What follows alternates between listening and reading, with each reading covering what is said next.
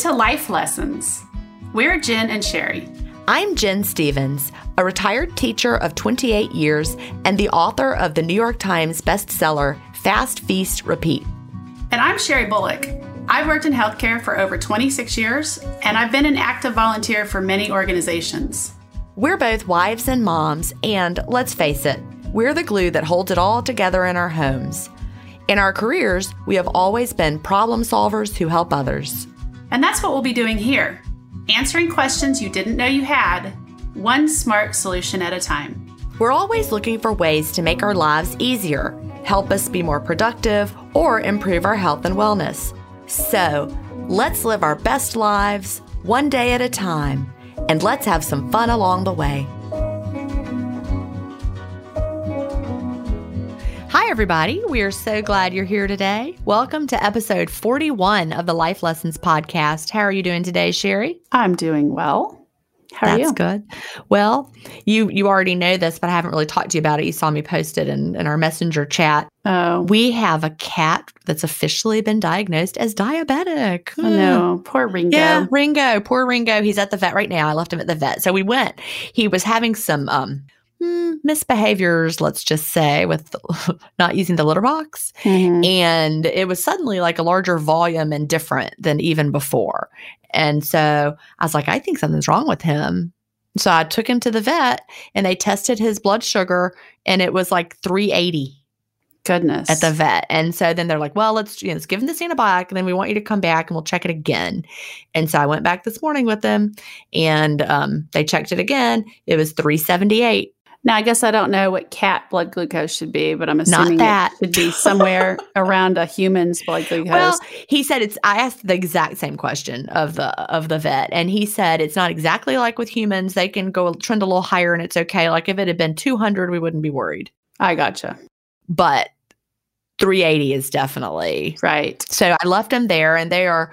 It's it's interesting. You don't have to test your cat's blood glucose at home. That's the part that I was scared about. You don't have to test it minute by minute. But they they're finding his right insulin dose over the next couple days, and then I'll bring him home, and he'll have insulin twice a day. And then we take him back, and they're going to check and make sure it's right. And then, like I said, once a year, you just have to come in once a year, or if they start acting weird. Right. So that's the thing. Ringo is always weird. So. so I don't know. But I didn't say know. Ringo's weird. He is. He's kind of ornery. He hides, Yeah. and he's yeah. So the anyway, maybe he's just been so sick for so long. Who knows how long he hasn't felt good? Right. Like we've Yeah. been saying, he's hiding because of the construction, and he's hiding because the workers are here, and that's why he's having litter box accidents. But really, mainly, it's just that he hasn't been feeling well for all this mm. time, and that could really be it. So, because cats apparently will hide when they don't feel well, and and they don't, you know, they don't want to show weakness because then they're like, you know, prey. Oh, that's funny. So they will fake that. that. they feel good and that they're fine, and and then just go hide somewhere. Yep. Yeah. Hmm. So I think that's what's been happening with him. So anyway, we're also excited about giving a cat shots twice a day, but it's what you do for your pets, right? Yes. And you'll get used to it. We will. It'll just be part of your routine. Absolutely. He's really going to hide once that starts happening. Will Chad give them or will you have well, he's going to have to. He's going to have to do it when I'm out of town. Oh, that's right. So he's going to have to learn how to do it. You know, I'm going to spend almost three weeks at the beach and um, later in this month, and because I've got work to do down there with with the the condo and the house, and he's just going to have to do it. So, and I think if we ever go anywhere together, we might have to board him. oh, uh huh. We'll just have to face that when the time comes. Right. Yeah. Unless Will wants to cat sit. Uh, yeah. We'll, we'll see. Doc, Dr. Will. I would have a neighbor that would be more likely to come over and give Ringo the shots than Will. I just have a feeling. Anyway. well, each week we start our show with our good news segment. And today's contribution comes from Irene. And she recently saw a good news segment that she wanted to share with our listeners. And as a working mom, I really connected with this story. I thought it was great. So, a mom named Audrey Burkett, she found out one morning that her one year old's daycare was not going to be available to her that day. And she had several important meetings scheduled for the day. So, she called her boss, who is the president and CEO of her company. His name is Greg Wathen. It might be Wathen, to explain the situation. He advised her just to bring her daughter to the office and that during her important meetings, her other coworkers and the president and CEO himself kept the little one entertained and cared for. And in this write up, uh, which I have included in show notes, is a picture of him walking the halls with her little girl in her stroller. It's really sweet. And in Audrey's words, she said, I am extremely thankful to be part of the team, and I hope other working moms out there receive the same support from their leaders. She elaborated, in economic development, as we think about retaining talent, there is no better way to show your team you care than by letting them make their family a priority. And um, Mr. Wathen, he is the president of Economic Development Coalition of Southwest Indiana. That's amazing. That is such a good story. We all know, you and I both know, anyone who's a working parent, we all know that you, when you've got to be away from your job because of daycare or something like that, it's hard. It really is. And you know, um, I worked for a hospital, uh, KU Med Center in Kansas. They had sick child care for the employees of the hospital. Oh, that's amazing. And you could bring your sick child to the hospital. And I mean, what better person to care for your sick child than a nurse? And that was their role was to do the sick child care. That's wonderful. All right. Well, listeners, we need your stories as well. Send your good news story to connect at lifelessonscommunity.com. We want to hear about companies that have given you exceptional customer service. Give a shout out to a special someone in your life. Tell us an amazing story or share anything that might be inspirational to fellow listeners. We look forward to hearing from you and sharing your good news in an upcoming episode. Well, before we get to the life lesson of the week, I want to take a minute to tell you about one of the companies that makes it possible for us to bring you the podcast. And by now, y'all know that Gin and I love Beautycounter for so many reasons. But the top two are that they are free of dangerous or potentially dangerous chemicals and endocrine disruptors. And beauty does not have to come with a price to your health. The second is that their products truly work, and that's important to us. They have just released their new Lid Glow Cream eyeshadow. It is amazing. I have it on today. It says cream. I'm going to tell you, it's not even a cream. It's kind of a silky liquid and it, applies with an applicator. It just kind of illuminates your eyes without creasing. It contains cooling and nourishing, hydrating ingredients um, to soothe and hydrate the eye area, as well as to moisturize your eyes during wear. It's a multifunctional product in one. You can also use it as an eyeliner. It comes in 10 beautiful shades that allows for buildable color. And a Beautycounter has a mission to use responsibly sourced mica in their products if you go to the uh, website, you can visit it at beautycounter.com forward slash Sherry Bullock and take a look at the 10 colors. They look really intense, they look really dark. Um, they are not, they go on really light, and then you can apply you like extra coats to intensify the color. So don't be afraid, they're not as dark as they appear on the website. And then, as with any Beautycounter product, if you don't love it, you can return the unused portion and get a full refund within 60 days of the shipping date. So, again, visit beautycounter.com forward slash Sherry Bullock or lifelessonscommunity.com forward slash beautycounter. So I haven't tried that yet. I haven't tried that eyeshadow. I really love it. Well, you know, I got the mascara, use... and you got the. mm-hmm. Yeah, and I ordered the mascara yesterday. I can't wait to get it. I know you're gonna love it. So look, my eyelashes look great again today. See, they do. I've got to try that. Then you'll have to help me figure out what shades to get for the um for the eyeshadow. Well, I bought the whole 10 color kit. Did you? I thought about doing that. Well, I did. just I felt like I needed to. So I you can't would know. help advise somebody on it Yeah. if I don't know what the colors are. Well, I should probably just do that. really pretty green color, and I never wear green eyeshadow. But I'm gonna give it a try and see what it Yeah, that's like. what I thought. I was like, well, I don't need all of those colors, but okay, I'll try them. You've sold me. And now it's time for our life lesson of the week. This week, we are going to talk to Radon Stancil, a certified financial planner. He is the founder of Peace of Mind Wealth Management, a firm committed to helping individuals retire with excellence. I love that. I do too. He is also an author and co host of the Secure Your Retirement podcast, and his insights have been featured in many publications. Today, he is joining us to help our listeners feel better prepared for retirement when it comes, or for those that are entering retirement in the near future. He wants to help you ease into the transition from work life to retired life with peace of mind. Welcome. Thank you very much. I'm and looking forward to being able to have a good conversation with you. And thank you for having me on the podcast. Well, we're really glad to have you. I am actually a retired school teacher. So this is I'm in my second career. So retirement is something that's very near and dear to me. We're working on my husband's retirement coming up in a in a few years. Yeah, well, you know, a lot of times people don't start thinking about retirement until it's way later down the road. So most people I don't think start really thinking about retirement and probably until they're in their 40s, well into their 40s. Yeah, I think I think you're probably I right. Can so would, to that. would you say it's true the best time to start thinking about your retirement is whatever today is? That's well, I would agree with that. Yes. or, or or the youngest you possibly could do it. Right, which is today. You'll never Yeah, be younger yeah, than today. Right. We did a podcast months ago on um, just financial matters, overall budgeting, how to get onto a budget, how to, you know, get your financial, you know, picture sorted out to where you can even start thinking about saving for retirement. But a lot of people at that point, that was their question is how do you save? How do you save when you're living life and you have bills to pay? And how much should you save? And where do you save? Where do you put the money? What's the safest place to put your money? That That's sort of a great question. So I'm hoping that those are the kind of kind of answers that you're going to have for our listeners today, because that's like a big pressing question for a bunch of our community members. Yeah, I think I can obviously talk to you about that. Um, I will tell you though, in what I personally do every single day is I usually am working with people that are about 55 years of age and older, so they've kind of already saved. But we always get that conversation going when it, whether it's talking about their children or their grandchildren. And I think that um, when it comes down, we we like to use the word spending plan versus budget. Budget sounds like constricting. And if we have a spending plan, it's just kind of like, this is what I'm going to, this is how I'm going to spend my money. And a lot of times I times, like that what- mind shift. yeah, yeah, I just, do like that.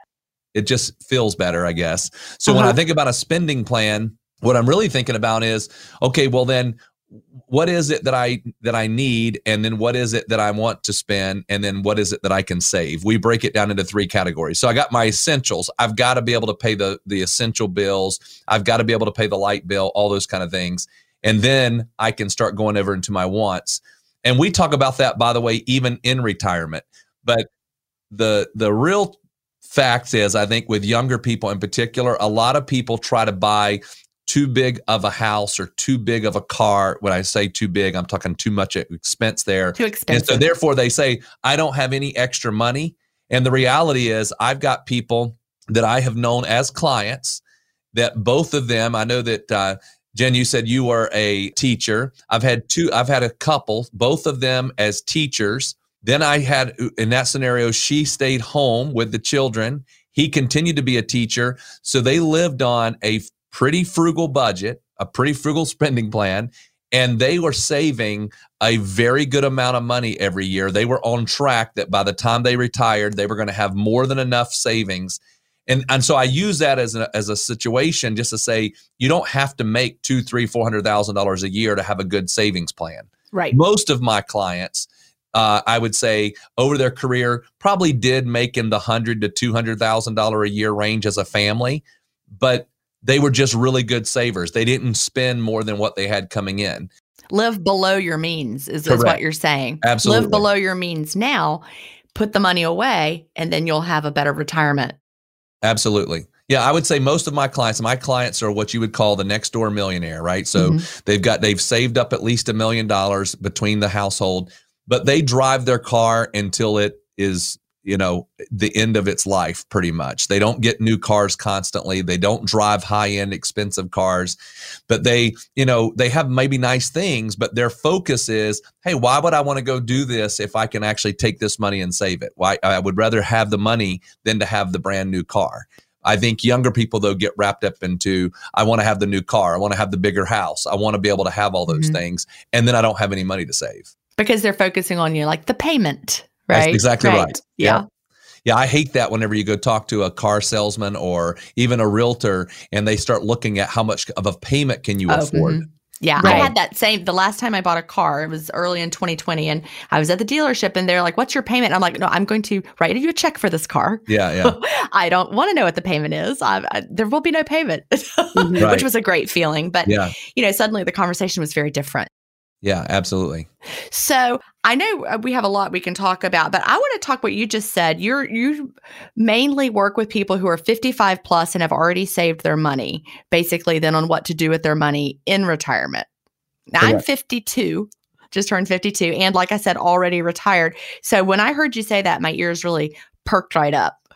Um, you know what what sort of strategies do you um, suggest for someone I, I, think a lot of our listeners are probably in the same demographic as or similar demographic to to me and sherry's younger than me but looking towards retirement.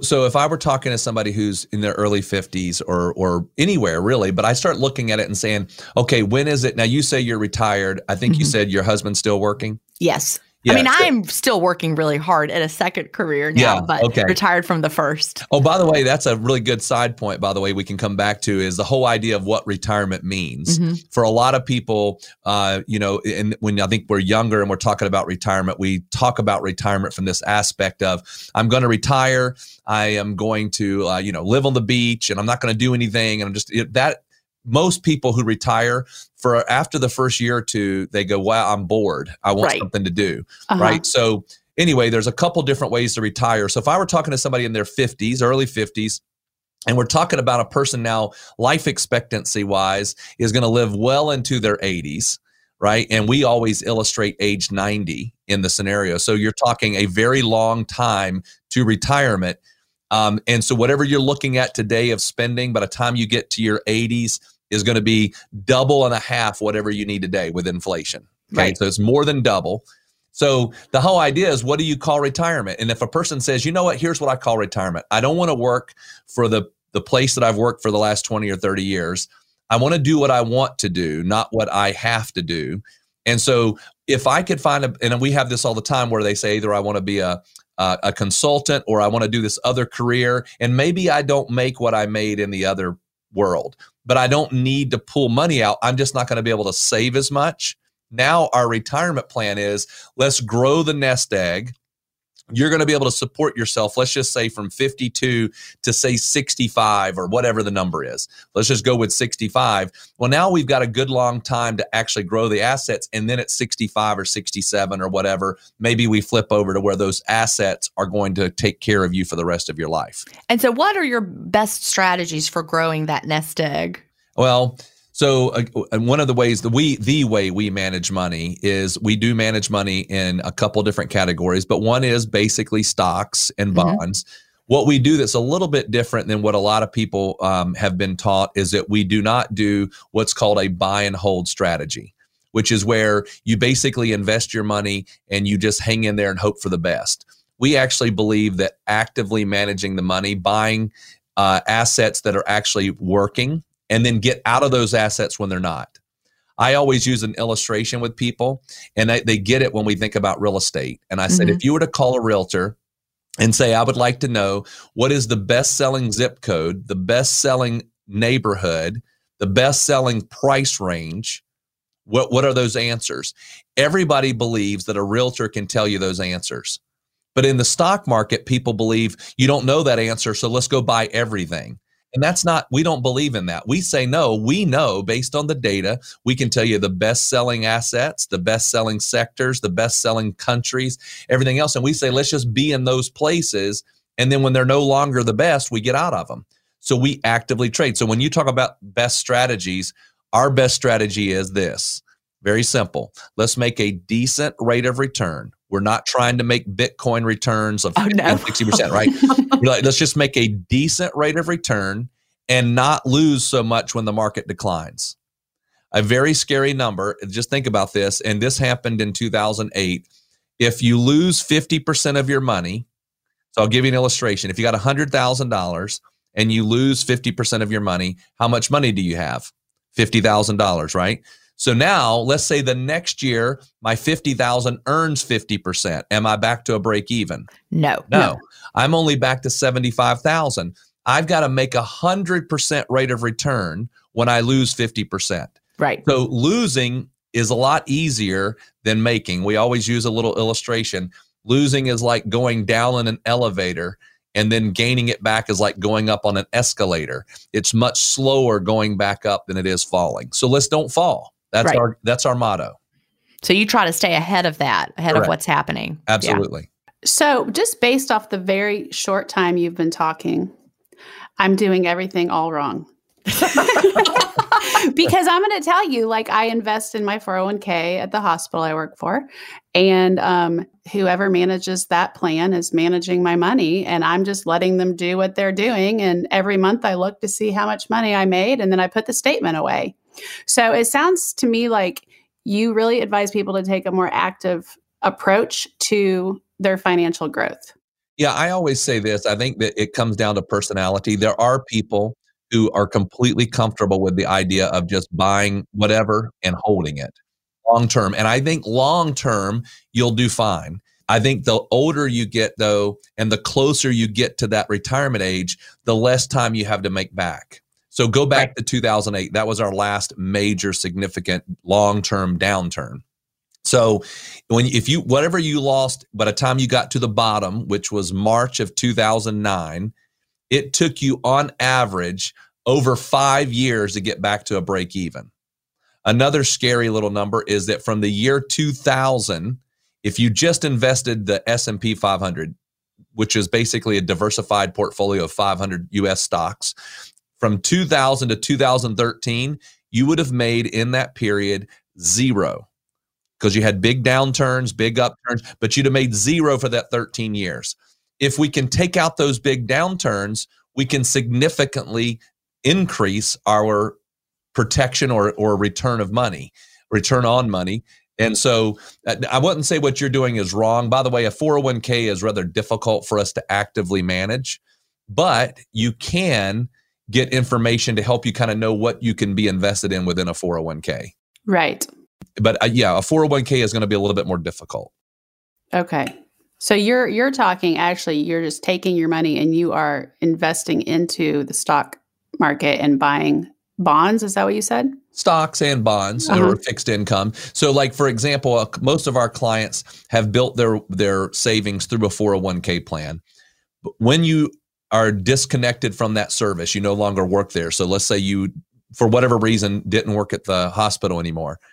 We can then move your 401k to an IRA which allows us to then manage it actively. We get outside of what's called the company plan or the hospital plan or whatever it might be.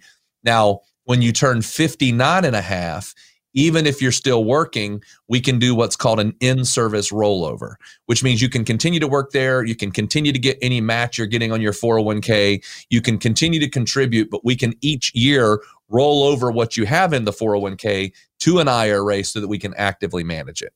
So that's, you know, again, that's one of those things you can be excited about turning 59 and a half. Yeah. Which will be here before I know it, right, Sherry? Yeah. Times I are mean, flying. Yeah. So, what do you say to someone like my husband who is adverse to the stock market? He just, he, you know, he hears those statistics you just said about the money, you know, and losing it and it going down 50%. And he's like, no, I don't want any part of that. What do you tell someone like that? Well, so I'm not a real good person to talk people into anything.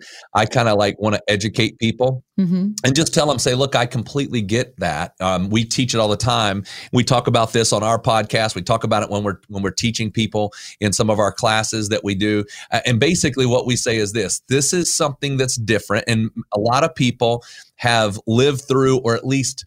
Uh, heard about things like an 08. That's our last big significant downturn. March of last year was big with COVID. It fell about 34%, but it came back really, really fast. So honestly, if you didn't look at your statement for two months, you, You wouldn't even notice. I'm okay, right? Yeah. Right. 2008 was an 18 month downturn, so it was much more significant. So if people live through that, they go, I don't want any part of that again. Some people say, I don't want any part of that again. But the reality is, if you understood that there was a way to protect from not going down like that, now all of a sudden it can change your perspective. I just had a, a lady in uh, this morning, well, not a client yet. She's just talking to us. And she said, I've not actually been invested my money uh, like I should since 2008. Right. Mhm. That's If when you- I sold all of my stocks. I'm going to be honest with Yeah. you. That's, and I was like, what? And then I, we haven't bought stocks since then. I was, you know, barely 30 then or in my early 30s then and I just remember my father-in-law at the time telling me he lost $80,000. And I was I didn't have $8,000 to my name at that, you know, point and I was like, "Oh my gosh, you worked so hard your whole life, you just retired and you just lost $80,000." And it seemed crazy to me to the point where I was terrified of ever investing my money.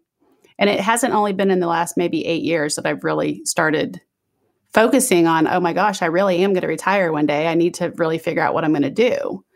So, I mean, from what you're saying, you shouldn't fear the stock market if you are keeping an eye on what is happening. I think if you have a predetermined strategy, again, I try to help people visualize what it's like. If you had to think about being a pilot, it's much easier to take off in the plane than it is to land the plane.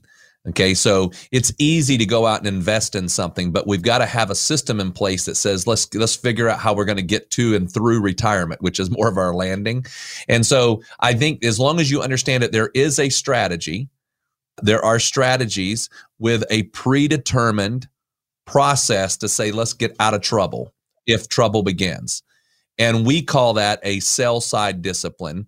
We teach people that the industry is built off of what we call a buy side bias. And here's what I mean by that. I always tell people imagine that you pick up the phone and you called any mutual fund company you could think of, doesn't matter which one. And you call them up and you tell them, hey, I've got $8,000, $10,000, $100,000, and I'm thinking about investing in your mutual fund. Could you tell me when do you think the best time to buy is? What do you think the answer will be 99.99% of the time? right now? Right now yeah. right? How can Right. always it be right now? That just doesn't make sense. And then you ask them when should i sell? And they'll say never. That just doesn't make sense to say i should always buy whatever it is you've got. We believe there's a time to buy and there's a time to sell. So let's have a predetermined strategy to do so. And i think that would help you know in anybody's inclination that says i don't want to ever be in because now they go oh i got a strategy i've got a way that i'm going to be able to protect if this market starts to fall apart So, how does a consumer find someone like you who has this kind of strategy? How, how do we do it? Yeah, I mean, I think that, you know, it's a lot easier today than it has been in the past because of the internet, because of things that we can go and get access to versus just trying to work within our community. But I think if you, you know, it, I think honestly, it's just going to take a little bit of reading and a little bit of research and a little bit of understanding that there's actually these strategies out there. And I think now with things like podcast and things like, uh, the, you know, whatever it might be, uh, class, online classes, things like that, people are beginning to get more and more or easier way to learn about these types of strategies. And then look for a strategy that fits your personality. There are people that come and listen to what I'm saying and they go, No way. I believe you buy a stock and you hold that stock forever. That's okay. I mean, we still need those people. We still need Right. people that are going to do that. So that's okay. It's just understanding that there are different strategies, there's different ways to do it. My brother in law was here. They were here for Thanksgiving, and we had quite a long conversation that evening about their strategy. He and my sister, they have bought um, dividend stocks, the ones that that pay a good dividend, and they they're using those for for their retirement. And and he manages them. He does sell from time to time. What are your thoughts on dividend stocks? I think that that is, again, it comes down to a strategy. Yeah, Um, and the strategy there is I bought a stock that is paying a good dividend. So I'm going to live on the dividend. And then people will say things like, I don't even care if the stock goes down in value because I'm going to get the dividend. I always go back and I just say, got to remember 2008, those stocks cut their dividends. So if- Okay. let's say I had a stock that was paying a really good dividend and they get into trouble and my stock prices fell, they can on their own without having to call me, they can cut my dividend.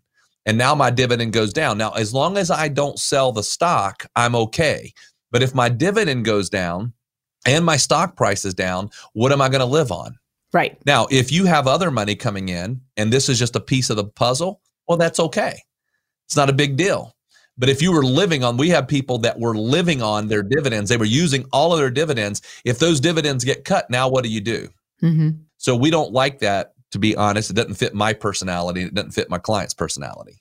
So again, the key is even you know if you are buying dividend stocks, it's still the active management of not just holding them forever. When I mean when that's our it's belief time system. to yeah. yeah, that makes sense. That's our belief, and I'm sure if we had two of us on the uh, on this interview, and you had another person, you could have a belief system that's different than mine. That's okay. I think again, what people need to do is look for somebody who's there that matches their personality, like right. and your comfort level. Yes, exactly right. Like if I'm talking to somebody like you or your husband who says, I don't want to be in the stock market, this idea of buying dividend stocks is not going to be attractive. No. Right. But if I said, no, I got a strategy to get us out of trouble, that's going to be more attractive. Right. And then you've got people who would say, I don't want to be in the stock market. I don't care what you tell me. And that's okay as well. It just, you got to, we got to have a plan of some sort. Okay, so then you have somebody like me that I want my money to make as much money as possible. Well, that's everybody. But, but, I don't want to have anything to do with it because I don't trust my own decision and I want to pay somebody to manage my money. Is that a possibility? I mean, that's exactly what we do. I mean, okay. that's how we do it. So basically, people pay us a, a, fee. I always liken it to the fact that I don't do my own taxes. I hire a CPA to do it because I don't know the tax codes the way I should for that kind of thing. So we pay somebody else to do these things that we don't want to do. Right. Um, and so therefore, if a person says, I don't want to do the research, I don't want to watch this stuff, I don't, I want to go do whatever it is I do and what I like to do. And uh, so I want. I want to sleep at night and not worry about what stocks are doing. That's yeah, true. Absolutely. Yeah. and by the way, I would tell you that I couldn't do it by myself. I mean, I manage money for a lot of people, but we have teams of people that are helping us watch everything. So, you know, it, it's not something that we believe that an individual can do. I mean, you, you can do it as a hobby if you want, but it, it'll consume your life, we think. Right. Yeah. I mean, I'm not going to stitch up my own arm if I cut it. I'm going to go to a professional to do yep, that. So that's right. Uh, yeah. Okay. Perfect. So and so, let me just say, I think in the and this is the world. This is not just us, but in the in the world of being able to get a financial advisor, there are financial advisors that will work for basically a flat fee to help somebody with a 401k. Because remember, I told you we're limited in a 401k what we can do. Unfortunately, right. the way it would have to work in a 401k is that we could we could pull all of the different things that you can invest in in your 401k and then give you suggestions or watch it for you but we would have to tell you Sherry go into your 401k sell these things and buy these things there yeah, that's easy to do but then you're not worried about it. You're just getting told what to do. You're saying oh okay i'm selling the i don't need to know what i'm selling or what i'm buying. I just need to know you somebody's telling me what i should do. Right i'm great at following instructions right. so that sounds yeah. completely doable. Yeah so that's kind of that that would be that scenario. If it's an ira then you don't have to do anything. We do all the clicking for you basically. We can do all that process for you and we can do it very actively. Okay well, that's that's really good information. So if people, so like I happen to have a different 401k through a different hospital I used to work at, and it's just hanging out, sitting there somewhere. I yep. don't I don't even look at it. I don't yep. even know what it's doing. So I no longer work for that company. I can take that and roll that into an IRA right now. Correct. correct. Yep. Are and you so a nurse, Sherry? Is that what you do? What are you? I am not a nurse, but I work in healthcare. You work in healthcare, okay? Mm-hmm. No, the only reason why I had that you're asking this question, I had a, a lady who came to us and we were talking one day, and we were looking at all of her numbers, and she was much further along in life. I think she was around right at 60, and we were talking about getting her ready for retirement. And she worked for a hospital here in Raleigh, North Carolina, and uh, so we were talking and she goes, Wow, I thought I really had a lot more money than that. She goes, But we were trying to like figure out the math and we were thinking this is not going to work very well. And we were walking away through that. Come to find out she had an old 401k that she forgot about. Now, how you think about it? Forgot about the that had five hundred thousand dollars in it. Oh my god! I'm like, I forgot I had five hundred thousand yeah. dollars. Yeah, we were like, well, then that helps everything. I mean, like you're going to have a great plan now. Wow. So if you forgot about that old 401k and it's got a half a million dollars in it, then yeah, you should move it over to an IRA. I could nice? only wish I had five hundred thousand dollars. I forgot it. about all that half a million dollars. oh, in the South, we like to say "bless her heart," right? that was a good surprise. Yeah. So, you know what? What about people who are not where I am yet? Like people who are are early in their career what are the you know the top things they need to do to make sure they're ready for retirement well i think uh, so i have a, a, a partner who um, works with me who's younger and uh, he has his wife it just got a raise And I'm just telling you the story because I think it helps people think it through. So she got this raise. They were living on what they were living on already. And so he and his mentality of what he was trying to bring into the scenario is like, look, you got a raise. We're living on what we're living on. Instead of us increasing our lifestyle, what if we increase the amount of money going into the 401k? And I think if people start thinking that way a little bit, instead of going, I got a raise, which means I can now go get and I use a car because the cars are like, you know, so depreciating. Right. Like I'm going to go buy a new car now. And you said, hey, I'm going to take a part of this new money that I just got a raise of and I'm going to go put it in my 401k. I think as much as you can actually start getting yourself in the mentality of, uh, okay, whatever, let's say you've got a brand new job. Instead of thinking, oh, I'm going to take all this home, immediately start putting money. I don't care if it's $100 a month, $50 a month get into the habit of seeing that money go into the 401k and then try to work that up make it a little bit of a competitive thing to yourself to try to get those contributions up as much so as you can. let me ask you this S- say you're for you are doing the 401k deal like i am right now and i have actually used that strategy the last few years and put my raises towards my you know 401k if i got a 3% increase then i started contributing you know 3% more or whatever you get to a point where your company's no longer matching what you're putting in. Would it be more beneficial to take that extra money and invest it in an IRA? Yeah. Well, so okay, okay. So there's a little bit of income question, and I'm not asking you about your income. I just want to tell people, to say a general thing. Right. If you're if you're below a certain amount of income, and I believe I can't remember this, but I think as a couple, it's something like two hundred and twenty thousand, and as an individual, it's something like about one hundred and seventy. Um, the the next phase that I would put money in is a Roth IRA. And the difference between the Roth and a traditional IRA is the Roth, if I'm putting money in after tax, and then all of my earnings is tax free. Um, so now instead of me having to, because when I put money into a 401k or a traditional IRA, I'm kind of making a deal with the government that says, I'm not going to pay you taxes today, I'll pay you the taxes in the future.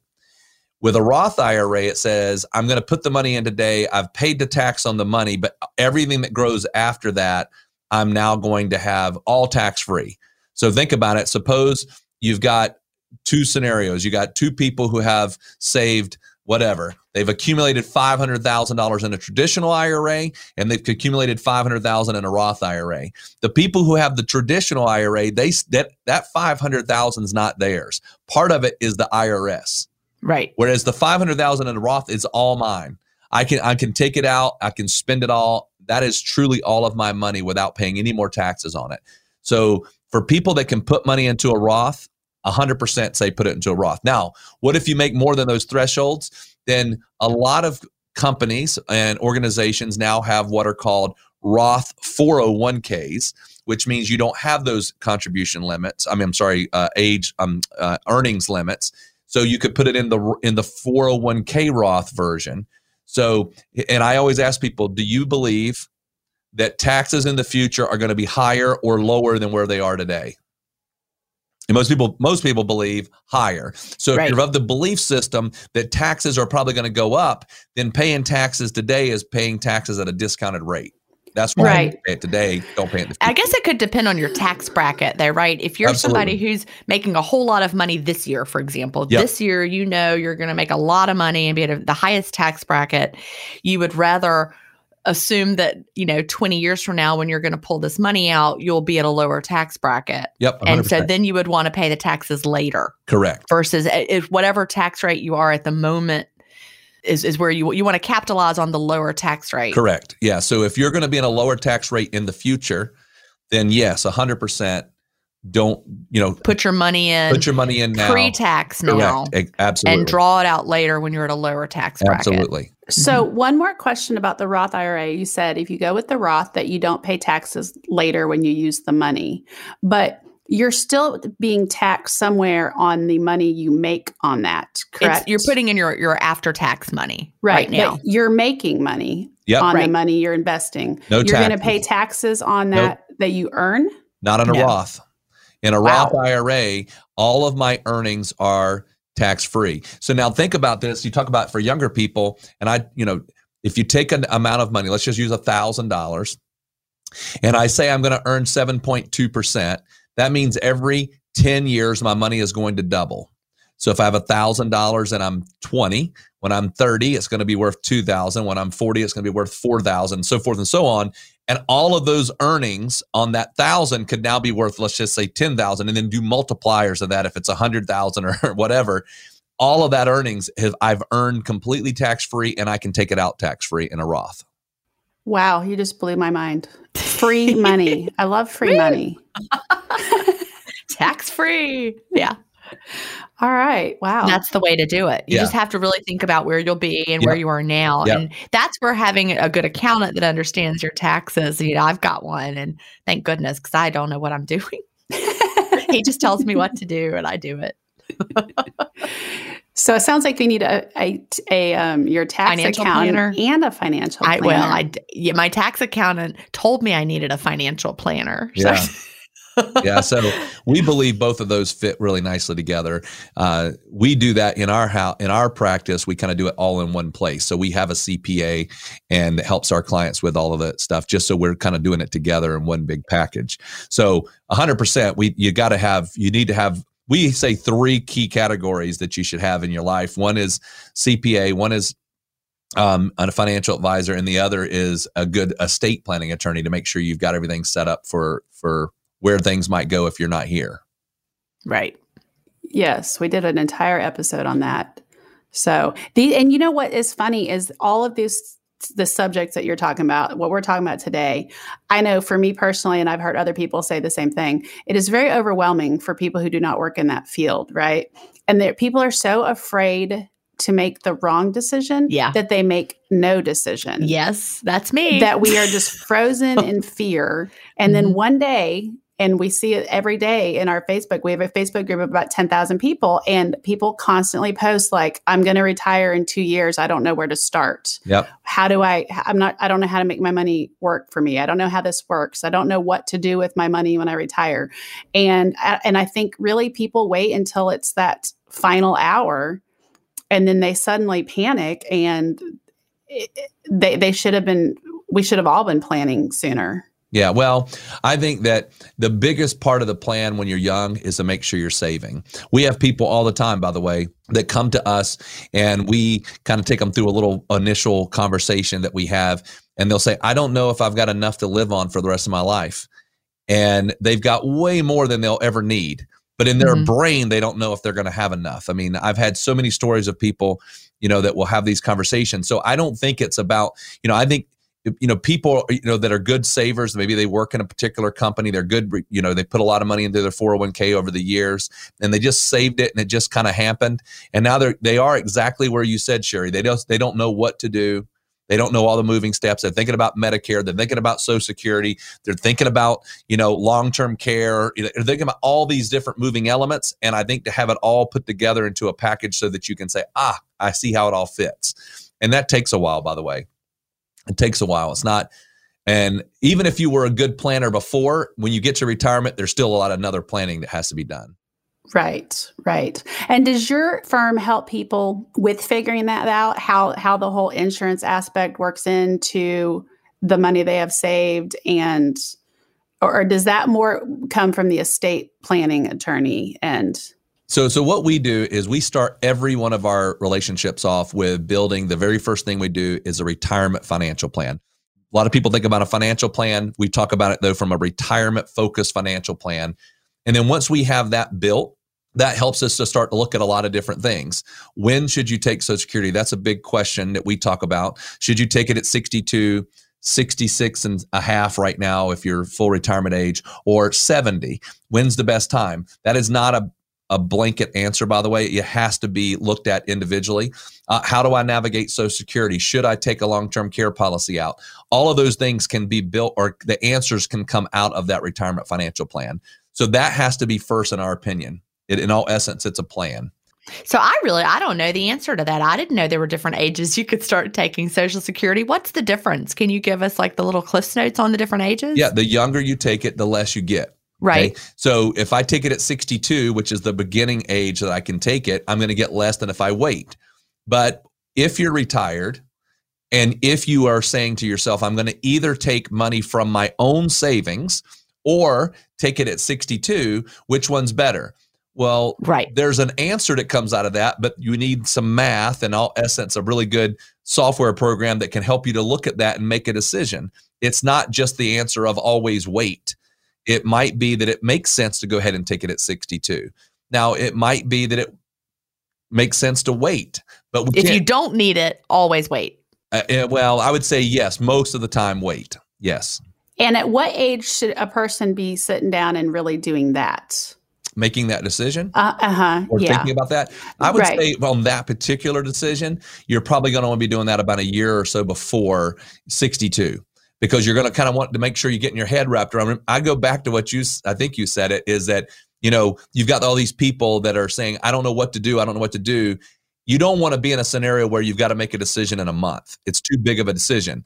So I would rather a person come on and start looking at it and thinking it through and let their brain kind of conceptually come up with the answers a year or so before at least. That way you've got time to acclimate to it.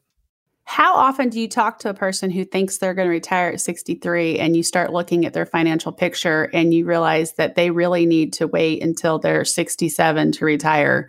Does that come up quite a bit? What comes up more than than they need to wait completely is it comes back to like let's say for example a person like where that conversation really happens with us is a person is um getting um an early uh, retirement package and or, or they think that they've got the option to actually say that they will take an early retirement package. So they're they're 61 and they're thinking hey if i take this early retirement package they're going to pay me until i'm 62 i could start taking social security but i don't know can i start can i actually live this way or do i need to do something else? Most of the time the answer to that for people that we talk to is that maybe they have to at least work part-time for a number of years doing something. Every now and then yes we'll talk to somebody that goes yeah you can't you can't retire at 62 you need to keep on you need to hang in there and continue to work until you're 67 or, or longer.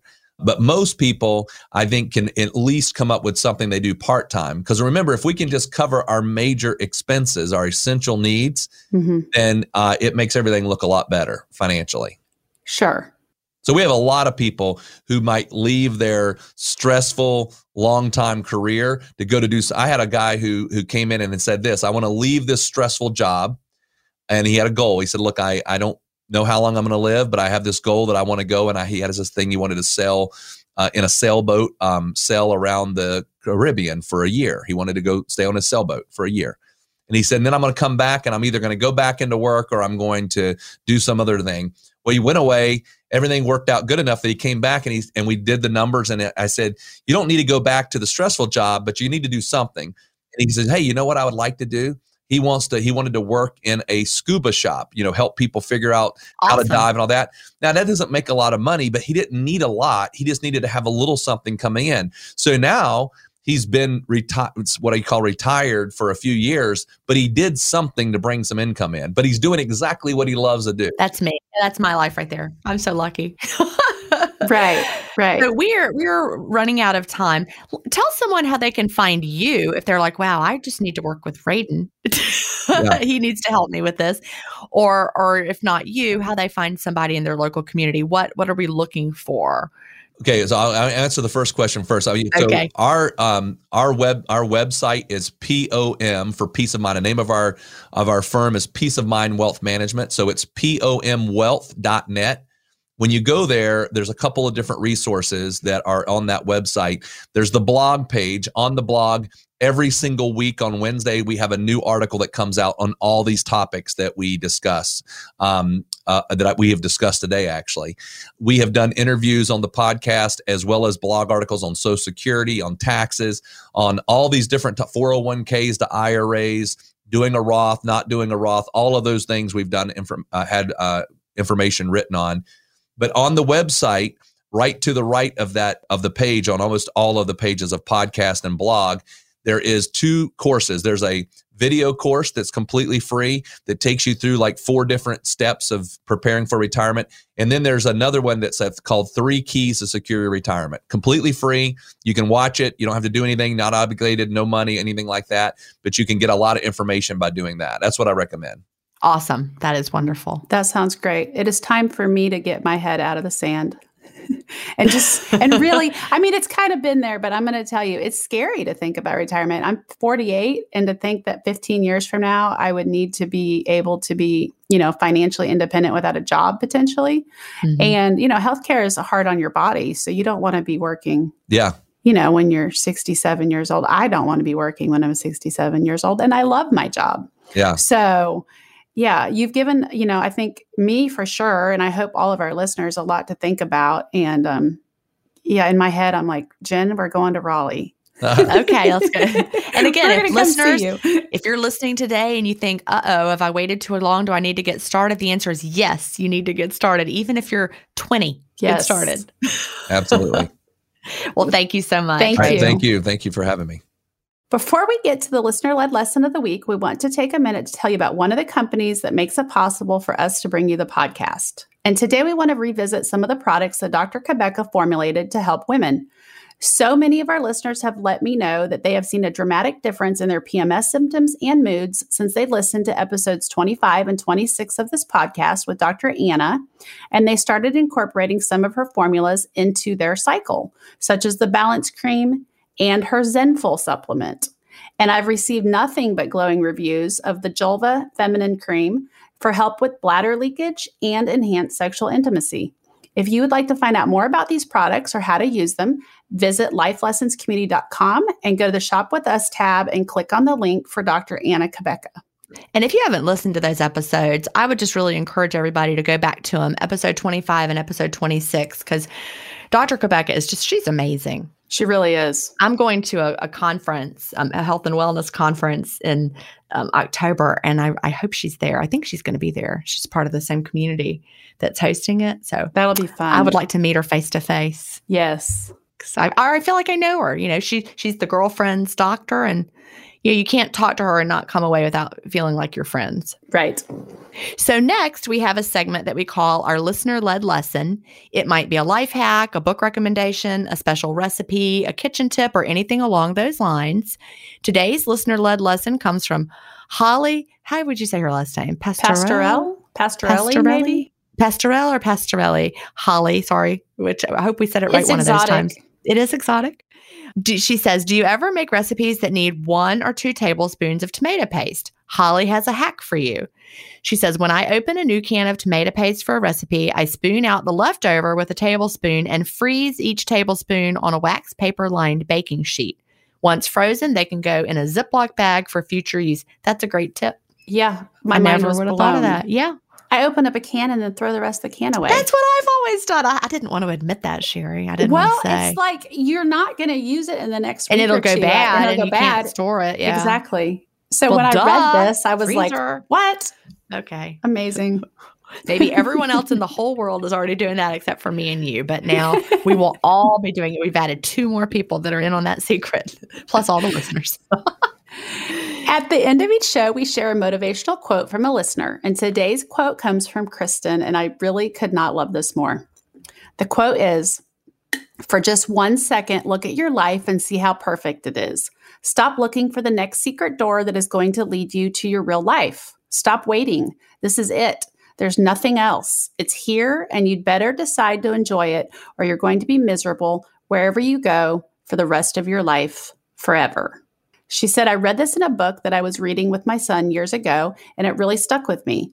I realized that I had spent years waiting to be happy, waiting for my marriage to get better, waiting for my divorce to be finalized when it didn't get better, waiting until I settled in as a single mom, waiting for the right guy to come along to date, waiting for that better job that would help make my finances easier. I read this line of the book and then I read it again. And then I wrote it down and I stuck it on the refrigerator.